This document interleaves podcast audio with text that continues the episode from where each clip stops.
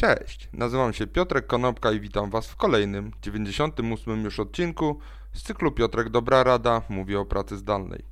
Dzisiaj chciałbym podsumować ostatnie kilka odcinków mówiących o tym, jakie reguły powinny obowiązywać w trakcie właśnie pracy zdalnej, aby pracowało nam się łatwiej i wygodniej. Po pierwsze, należy ludziom dostarczyć odpowiednie narzędzia. Czy to będzie biurko, wygodne krzesło i monitor, czy to będzie unowocześnione i uaktualnione oprogramowanie do zarządzania projektami lub komunikacji grupowej, to jedne i drugie rzeczy muszą ludziom pomagać, a nie przeszkadzać w pracy. Bo coś, na co możemy przymknąć oko przy pracy stacjonarnej, może urosnąć do olbrzymich problemów w trakcie pracy zdalnej.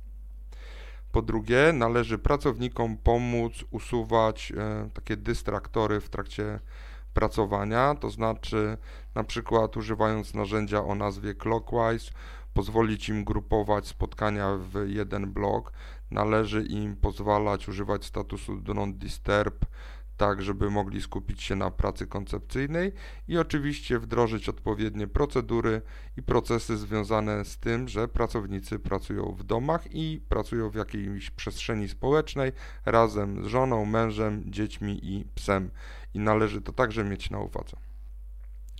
Po trzecie, należy ustalić reguły związane z, ze spotkaniami wirtualnymi.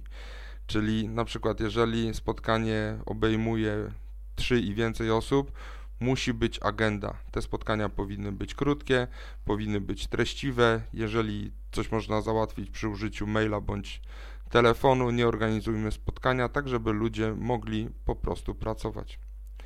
Ale po czwarte, należy ustawić regularne spotkania jeden na jeden, być może raz dziennie, być może raz na dwa dni, tak żeby porozmawiać z człowiekiem, a nie z pracownikiem, żeby się zapytać jak się czuje, ponieważ ludzie są osamotnieni.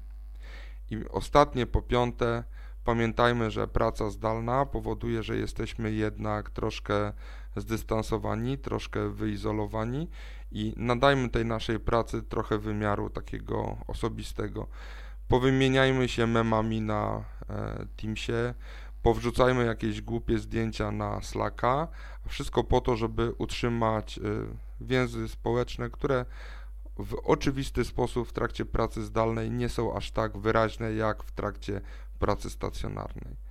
Także to było pięć reguł podsumowujących według mnie pracę zdalną. Dzięki serdeczne, do zobaczenia i usłyszenia w poniedziałek. Na razie.